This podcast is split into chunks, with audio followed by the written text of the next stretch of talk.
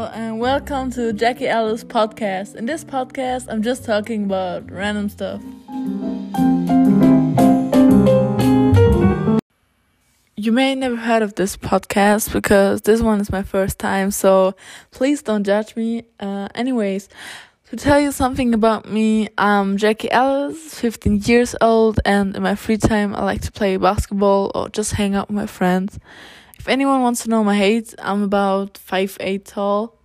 To introduce my topic for this podcast, I have one question. Have you ever been stolen? I guess most of you lost at least one thing because someone stole it, and it's the worst feeling ever. I actually have a story to this topic, which is not that long ago. A few days ago, I went to the city with my friends. We did not catch a bus, so we took our bikes. Right before arriving at the city, I found out my bike had a hole in the tire and no air. No problem so far. I just take the bus back home. So for the last meters, I pushed my bike and locked it near a restaurant. A few hours later, when I came back to take my bike and catch a bus, I was shocked. Someone stole my lights, and they were not that cheap.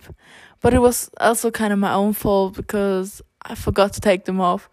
But besides that, I'm still wondering why people are stealing. I mean, what is the point of them?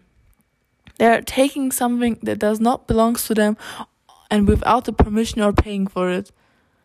There are about 1,000 cases of stealing in 2019. I asked you guys in my Insta story to send me some stories about your experience of stealing. I received a lot of my DMs and will present some of them to you. First one is from Louisa. Someone stole her phone during her PE lessons in school. The thief broke down the door and looked in every jacket and backpack to find money or smartphones. Just because we don't have high security doors or video cameras. That's why stealing in school or other public places is not that hard. Another case that Lucas wrote me about was also taking place in school. He left his backpack in front of the classroom and went outside to get some fresh air till the next lesson starts. During that, someone stole his money and power bank.